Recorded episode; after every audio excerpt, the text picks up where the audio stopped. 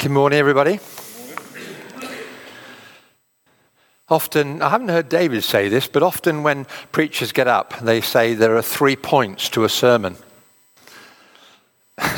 He's mumbling here something.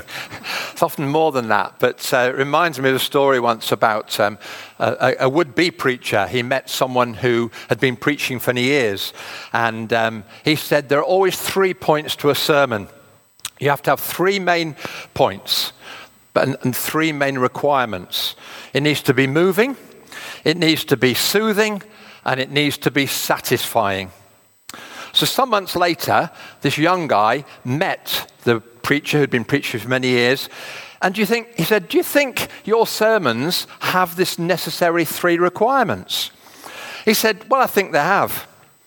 I was preaching at a church, and undoubtedly my sermon was moving because people got up and left. As I preached, it must have been soothing because a number of people fell asleep. And he said it must have been satisfying because they never asked me again. so I'm here again. Perhaps you weren't satisfied. Have you ever thought about what must be one of the scariest passages in the Bible?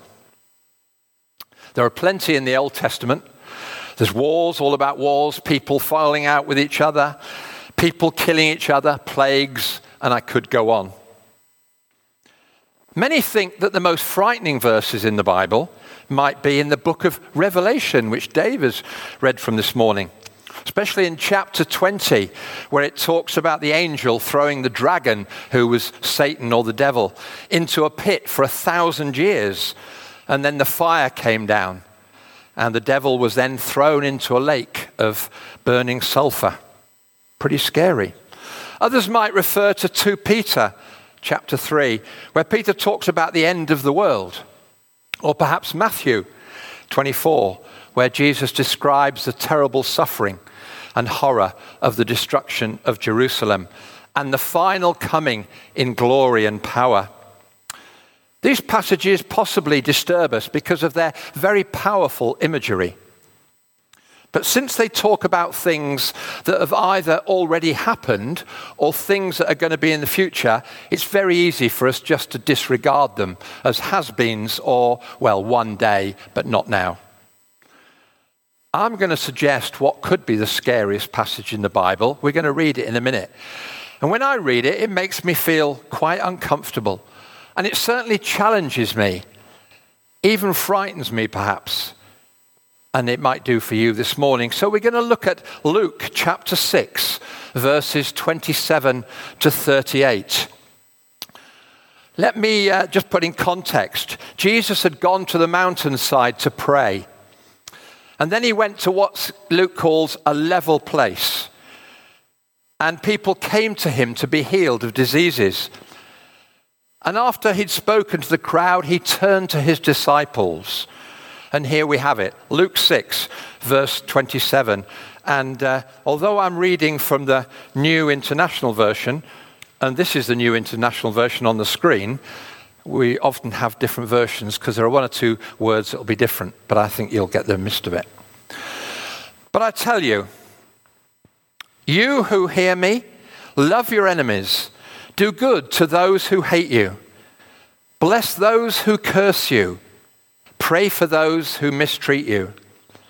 If someone strikes you on one cheek, turn to him on the other. If someone takes your cloak, do not stop him from taking your tunic. Give to everyone who asks you, and if anyone takes what belongs to you, do not demand it back. Do to others as you'd have them do to you. If you love those who love you, what credit is it that you, what credit is that to you? Even sinners love those who love them. And if you do good to those who do good to you, what credit is that to you? Even sinners do that. And if you lend to those from whom you expect repayment, what credit is that to you? Even sinners lend to sinners, expecting to be repaid in full. But love your enemies, do good to them, and lend to them without expecting to get anything back. Then your reward will be great, and you will be sons of the Most High, because he is kind to the ungrateful and wicked. Be merciful, just as your Father is merciful. Do not judge, you will not be judged. Do not condemn, and you will not be condemned. Forgive, and you will be forgiven. Give, and it will be given to you. A good measure, pressed down, shaken together, and running over, will be poured into your lap. For with the measure you used, it will be measured to you. So, does it challenge you? Does it scare you? So, as I said, like any good preacher, you have three points. And I've got three points, but there are some sub points in there as well. So, in this passage, there are demands, and they are personal. In the first few words of the passage, there's no mistaking to whom Jesus is talking. He says, But I say to those of you who hear. Well, there are two people involved here, and one implied idea. There's Jesus speaking, and he's specifying that these are his words, these are his commands. And then there's the listener, the one who was there in person.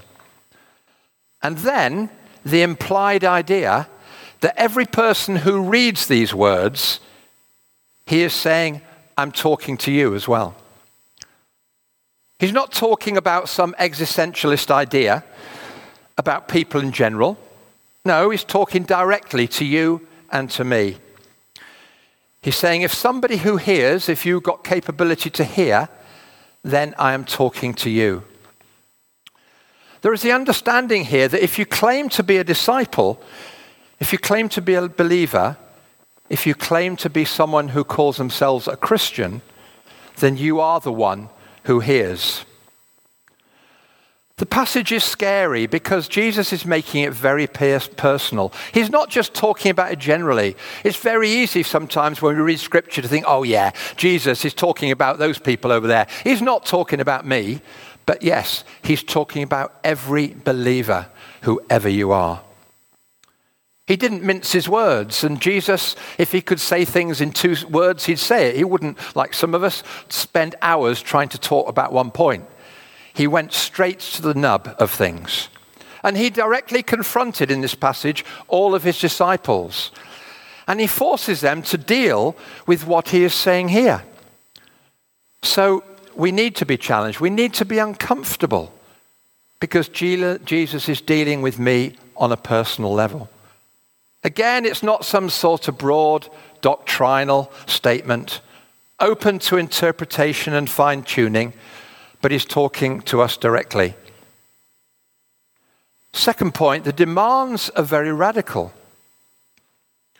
I looked up two commentaries on this uh, passage, and I have to admit that they spent most of the time trying to water down or rationalize the things that Jesus is saying here. No wonder. Let's look at the things the Lord is saying for his disciples to do. Firstly, love your enemies. Not just loving enemies at arm's length, like maybe not wishing them harm, or perhaps sending aid or donations to countries where we have been at war with, they are our enemies. No, he's asking our disciples to get up close, to love them do good to those who hate you, he says. Not just people that bug you, perhaps people that hate you. Hate is a strong word, isn't it? Sometimes we use that where we say, I hate that person. Well, hopefully we don't hate the person. Because if we're like Jesus and we're supposed to be like Jesus, Jesus didn't hate people, he sometimes hated their action. So I would suggest that we should love everybody Sometimes our children, there were my two boys growing up, there were various things I didn't like, but hopefully I still loved them, but I didn't like and I hated their action. The passage also says, say good things to those who say bad things. You say good things about people who say bad things about you. But is that hard to take? Some of you know I'm a football referee and I do get a bit of abuse. And I have to admit, I want to punch them in the face. but I have to smile and pretend I haven't heard. The passage also says, Pray for those who have done bad things to you in the past. People who've cheated on you, people who've lied about you, they've hurt you in some way. I wonder if you can think back to past weeks and months. Yeah, that person cheated on me. They lied. They told false truths about me. What was your reaction? Jesus said, Pray for them. But that is sometimes the last thing we want to do. Have you ever been into a cathedral where sometimes they have prayer request boards? And it says, Can you pray for my aunt who's dying of cancer? Or can you pray for this? Or can you pray for that? Or, you know, a little child may say, Can you pray that Christmas I'll get that toy? Have you ever seen a prayer request there that says, Can Susan would like to pray for Jane because Jane hates her? Have you ever seen a prayer request like that? No. The passage says, goes on to say, return good for evil, turning the other cheek, giving the cloak, don't demanding it back. What is taken away from you? Resisting the impulse of giving as good as you get or getting even. I joked with James this morning about getting even with Neil. Perhaps some um, don't realize, but um, you know, on a Sunday morning, Neil, like this week, put forward various songs that we were going to sing, and then some spare ones as well. And I got them all loaded on the computer. And then you probably wonder why there was a gap for a while. Because Key, Neil decided to put in two other songs that we hadn't got ready. And I'm saying to James, Oh, I'll get even with Neil. I won't, Neil. It was great. You had to do. We followed you. Thank you. The passage also talks about give to people, even evil ones, without expecting they give anything back to you. Jesus is commanding disciples to do this. Years ago, when we lived as a family in Burton on Trent, just near Derby, uh, we were part of a, a, local neighborhood scheme where you could exchange your talents and your time for things. So if we wanted a babysitter, we'd perhaps to give many hours of something else.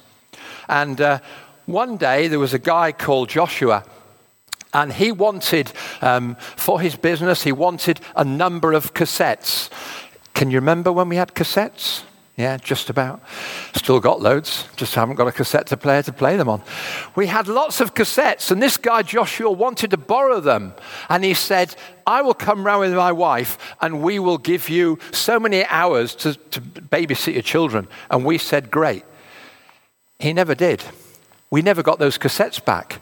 When we confronted him, he denied he never had them. Well, internally, I'm getting angry. I'm getting angry. Anna isn't the one who gets angry. And she's beside me, pretty me in the back. Martin, stop it, stop it. Just don't do it. I wanted to get even with him. Still to this day, we've never had about 20 cassettes back. Probably quite good because I couldn't play them anyhow. The passage also talks about being merciful. To our enemies, we should do good. To all, we should be merciful. He says we're not to judge or condemn, we're to be forgiving. Sometimes our family, our offspring, and our friends hurt us, don't they? They disappoint us, they annoy us. What's our reaction? Do we judge them? I'm afraid sometimes I have to admit that I've done that, and I'm sure we all have. But this passage said we shouldn't do that. We are to forgive them. And that's really hard, isn't it? Years ago, when in Burton on Trent, we were there for 14 years, and I set up a branch of the YMCA, and we had six big community projects. We had a lot of housing for 16 to 21 year olds. And uh, one, we had 20 flats in, in one area and 25 in another. And uh, we had a, a manager living on site. And in, in one place, I had this lady, you won't know her, so her name, Angela, and she was living on site. And I found out as her boss a few weeks later, she'd been doing things that weren't very good, that weren't very right. And sadly, I had to start a disciplinary process and I had to give her a verbal warning. She didn't like that at all, but I felt it was right and I was following procedure. I went to London one day for a training course. When I came back that night, I had a, a, a, phone call from one of my staff members. We had about nine staff, and I had a phone call from of staff members, Gordon. And he said, Do you realize while you were away today, Angela called a meeting of all the staff? I said, No. Why did she do that? She wanted to complain about you and to put a complaint from all the staff to the board. I said, how many people turned up to that staff meeting? Gordon said, None of us, because we didn't feel that what she was doing was right. Next morning, I said to Anna, my wife, I'm going round there to see Angela. Anna said, Sit down. What are you going to say to her? And that was probably one of the best conversations I've ever had. She calmed me down. I did go round and talk with her, talk it out. But hopefully, this day, if she was here, she'd say, You didn't get even with me, Martin, etc. But that was hard to take. I had to forgive her and love her, and it was the last thing I wanted to do. Forgiveness is an automatic response that we should have to people who harm us. Yes, it's automatic. Loving our enemies and being merciful to everyone is very radical, isn't it? Forgiveness removes from our lives the reason or excuse or rationalization for revenge of any kind. It makes us vulnerable, doesn't it, to those who would insult us or take advantage of us. The idea that our only response to evil should be good, not violence, not threats, or any other evil action, goes against the human form. We can see what fighting with fire has done. We only have to look at Russia, Ukraine, North Korea, South Korea, Iran, India, Pakistan. Where does that get us? Nowhere. True forgiveness sees us always being obliged to forgive and seek reconciliation, whether the other person has asked for it or deserved it or not. That's crazy, isn't it? And it's not a notion that as humans we normally consider.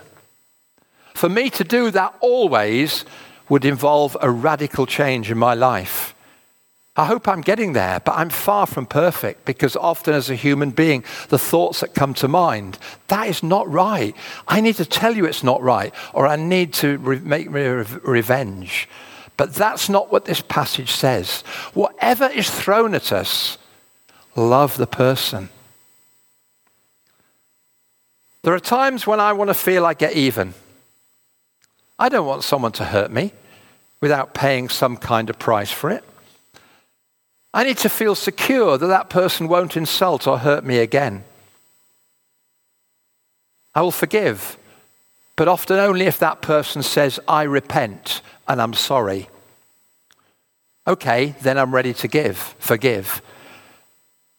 But the changes that Jesus has asked for are radical because they strike at every chord of my pride and my security as a human being. They ask me to humble, it asks me to humble myself, to be completely vulnerable and take on a gentleness and forgiving nature that is completely foreign. And the third reason why perhaps the passage is the most scariest for me in the Bible is it's impossible.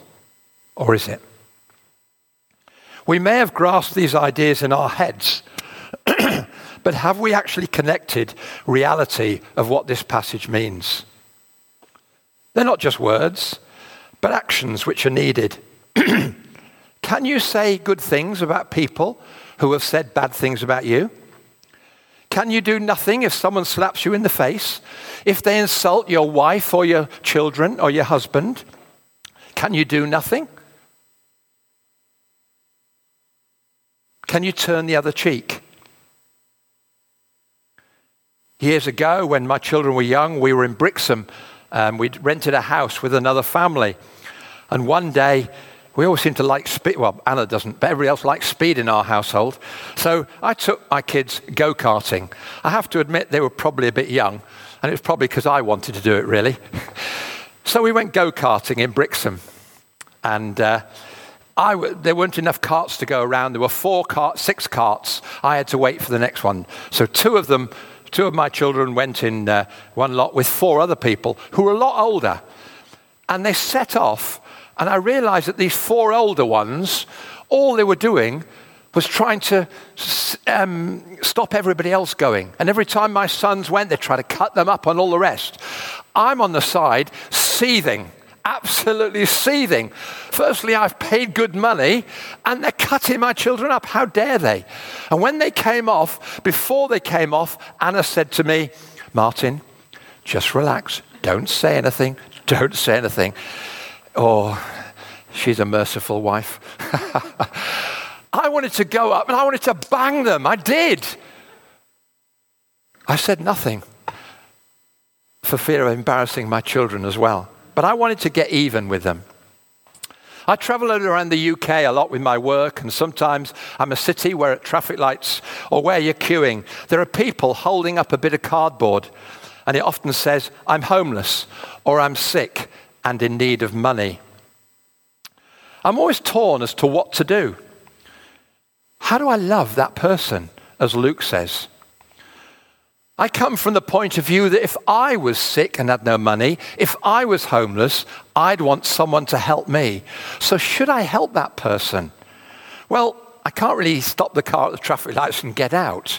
And there's the other thing that if I gave them money, how do I know that it's not going to be on drugs or alcohol or something else? And there was a situation a few years ago when I was coming back. I was at Woking Station late at night, and I don't know why I was at Woking Station. I was there on my own, and, uh, and it went for a train. And uh, there was a, um, a, a lady in her 30s sitting there saying, I'm hungry and poor. Can you give me any food? And I have to admit, I walked past her, and then I came back and I thought, if she really is hungry in food, I need to give her something. But I thought, having worked in that area, I didn't give her any money. But I went down the road to where there was a coffee machine. And I bought her a coffee and brought it back and gave it her. Whether she wanted a cup of coffee or not, at least she had one. Perhaps she just wanted the money. I'm not saying I'm any better than anybody else, but that's what Christ asks us to do.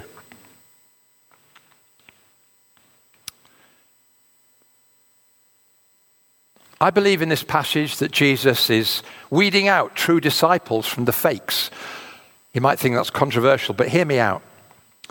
There are four types of people I believe he's talking about. He's implying that the person who hears these words and thinks he's already doing them or can do them is a real self righteous fool. Yeah, I can do that, no problem. But is he living in dreamland? And the second person who hears these words and think that they're impossible to do and stops believing in the Lord, he is the one who has no faith. The third person is the one who hears the words, ignores them, and calls himself a Christian anyway. He's perhaps a hypocrite. He's saying, Ah, Jesus didn't really mean that. That's for somebody else, not for me. And the fourth person who hears the words sees that they are beyond him or her, and cries out to God for help. This is the person who truly hears. This is the person who truly understands. This is the true disciple, I believe. Do you remember the words of the father whose son was ill and nobody could cure him? Jesus said, If you believe, and the father says, I believe, but help my disbelief. I believe, but help my disbelief. Can you not just hear the cry of anguish from that father? Okay, I believe, I believe anything. Please take care of my son. What's he saying? I know I have to believe, but I can't get there. I can't get there, Lord. So please help me to get there and believe. These last words and thoughts are perhaps what we have to do. I know at times what I have to do, and I struggle to bring myself to do it, and I'm sure I'm not alone in this room. Jesus gives these words in Luke 6, what I feel to weed out the fakes and the hypocrites and the fools, to say, if you're my true disciple, I want you to love your enemies. Jesus is also giving us a glimpse of the kingdom that he wants to develop in us.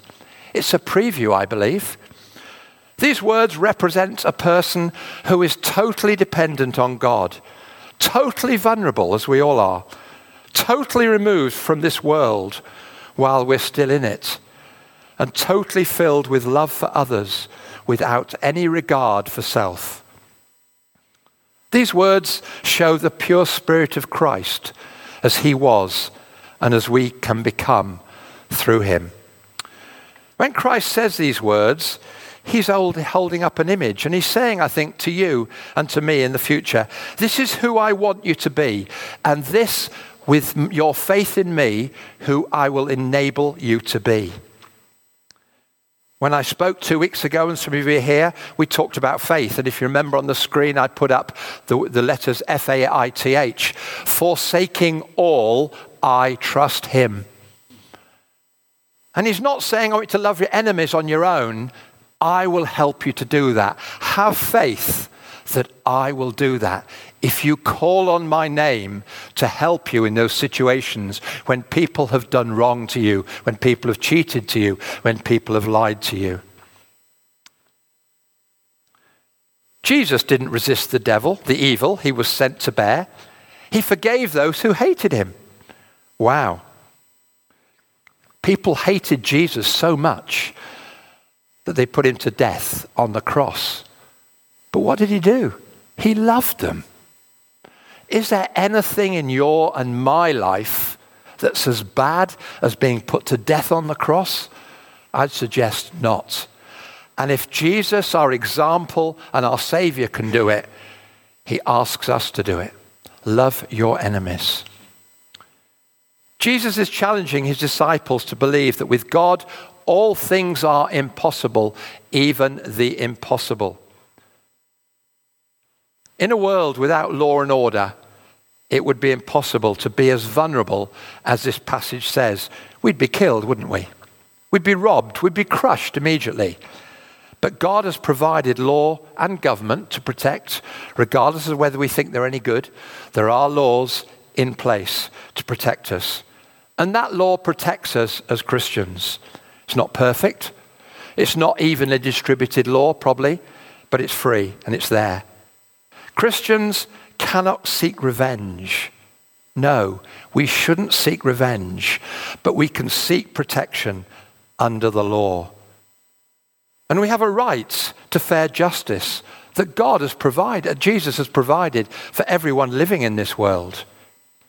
So we can practice the love of enemies and the doing of good within the context and the protection of law and order. In a world where we have to provide for ourselves, freely giving without demanding a return, this would be foolish and costly.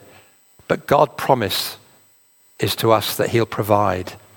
Not only for our needs, but for our acts. 2 Corinthians 9, verse 8 says, And God is able to make all grace abound to you, so that in all things, at all times, having all that you need, you will abound in every good work. I'm always grateful, I shouldn't be grateful, very thankful to God that when Jesus was taken to heaven, God didn't say, There you are, carry on, you're all on your own now. He gave us the Holy Spirit to enact. So when He asks us to love our enemies, He says, I will help you to do it, but have faith and trust in me. When was the last time you said, I'm sorry? Or please forgive me? Or I forgive you? When did that cost you as much as it cost Jesus on that cross? If you're ever in a situation where someone has harmed you, and you're working on the strength to be able to forgive them, just compare what happened to you to what happened to Jesus. And I would suggest there is no comparison. Luke 6 has these words that are impossible to do without Christ. But with Christ, they are possible. And perhaps you could tell stories of instances where you have bit your tongue, not literally hopeful, where you've bit your tongue and you've tried to love that person even though everything about it says, mm, they shouldn't have done that. I didn't like it. And that has been the Holy Spirit in you, giving you the power and the strength and changing your mind to be able to do that. You see, these words are impossible for the earthly human being, you and I, but we have Christ on our side. I believe that Lord is sorting out his followers and is continually doing this. He, he was weeding out his apostles and those people in the first century. But the work of weeding out, of pruning, continues. He prunes churches, I believe. He prunes individuals. He prunes you and he prunes me. I'm not the same person that I was yesterday. I'm not the same person I was half an hour ago because cells have died and new cells have been created. I'm certainly not the person I was 40 years ago, thank goodness. Hopefully, I'm in a better place. And hopefully, because I've allowed Christ or I've wanted Christ to work within me. That work is happening about pruning. If we could just kind of get our life into this context that everything that happens in our lives is taking place because of the sovereignty and the authority and the knowledge of God. Do we believe that God is sovereign? And God should have authority in our lives, total authority. Not just those bits that we allow Him to come into, but all, of it. How is it serving us as development, in our development as kingdom dwellers? Yes, we are kingdom dwellers. That's the question we need to ask. Not, oh dear, because of this, I can't do any more, and I can't do this anymore in the world, or I can't achieve this objective. We mustn't forget that's not what we're about. Scripture says it very clearly that we're living in the kingdom. Everything that happens to us, what we're doing, should be about building the kingdom. However, have you ever thought that God uses you as an example? So if you have someone who has hurt you, who has lied to you, has cheated on you, has taken things from you, and you have loved them, that is an example. Certainly to someone who isn't a Christian, because they wouldn't expect you to do that. Sometimes people say things to you to rile you, to wind you up because they want a reaction. And if you don't react, that's an example of true love that comes from Jesus. So you, by loving your enemies, can be an example. How often have we seen miracles in the world and things like that? And that has been example and brought someone to faith. I had the privilege a few years ago of listening to John Wimber, who founded the Vineyard Church in London, in Westminster Central Hall. And I went to listen. And at the end of the time, he asked for people to come who wanted healing and prayer. And this man brought his daughter up, aged 11. And he didn't believe and he said, My daughter has been blind from birth. I want you, I want Jesus to heal her. You know where this is going, don't you? That night, her sight was restored. The man broke down in tears in front of John Wimber and in front of a few thousand people and said, I now believe that Jesus must have done that I want to give my life to Jesus. By you loving your enemies, by doing things that they unexpected, will bring Jesus to them because of your example and your lifestyle. So, do you feel comfortable then as I close with these words in Luke 6? Do you want to quit and say, Jesus, there's no way I can do that. So, cheerio, face behind me. I don't believe in you anymore. Do you actually hear the words from Luke 6? Are you saying, though, Lord, help me? Help me to be able to do these things. It's impossible for me to do them, but I believe it's possible with you. Jesus gives us that scary passage. Those are my words. He gives us a difficult moment, so we'll be forced to let go of the possible and the probable. Let go of the fear that we have in this world and cling to Him. Forsaking all, I trust Him. Be radical. Do the impossible with God's help. Love your enemies and those who wrong you by deed, by word, by action. If you need Him for the impossibles in your life, and we all do, and I'm sure we've seen that many times, then ask our Father God to turn the impossible into the possible. Love our enemies.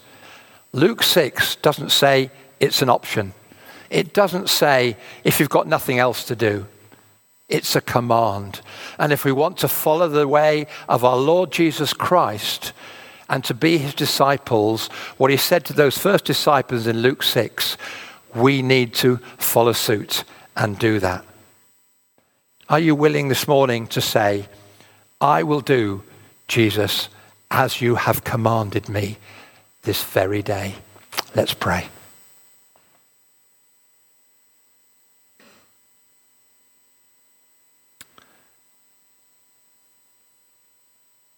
We thank you, Father God, for those words in Luke 6 that Jesus spoke to his disciples even if we find them troublesome, we find them scary, and we find them really challenging.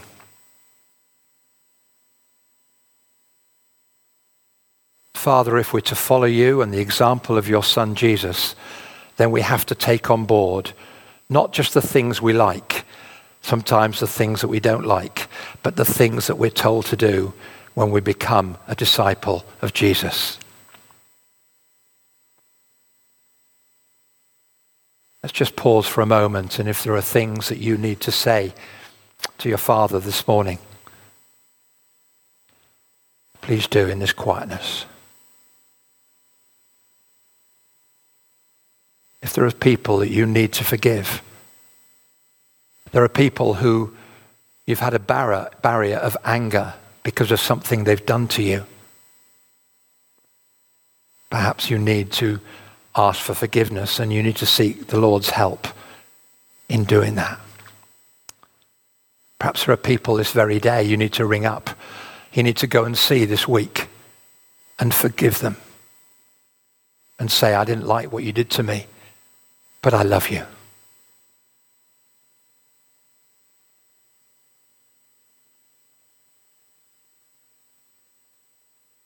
Thank you, Father God, that we can come to you you don't expect us to be your disciples, Jesus' disciples, on our own.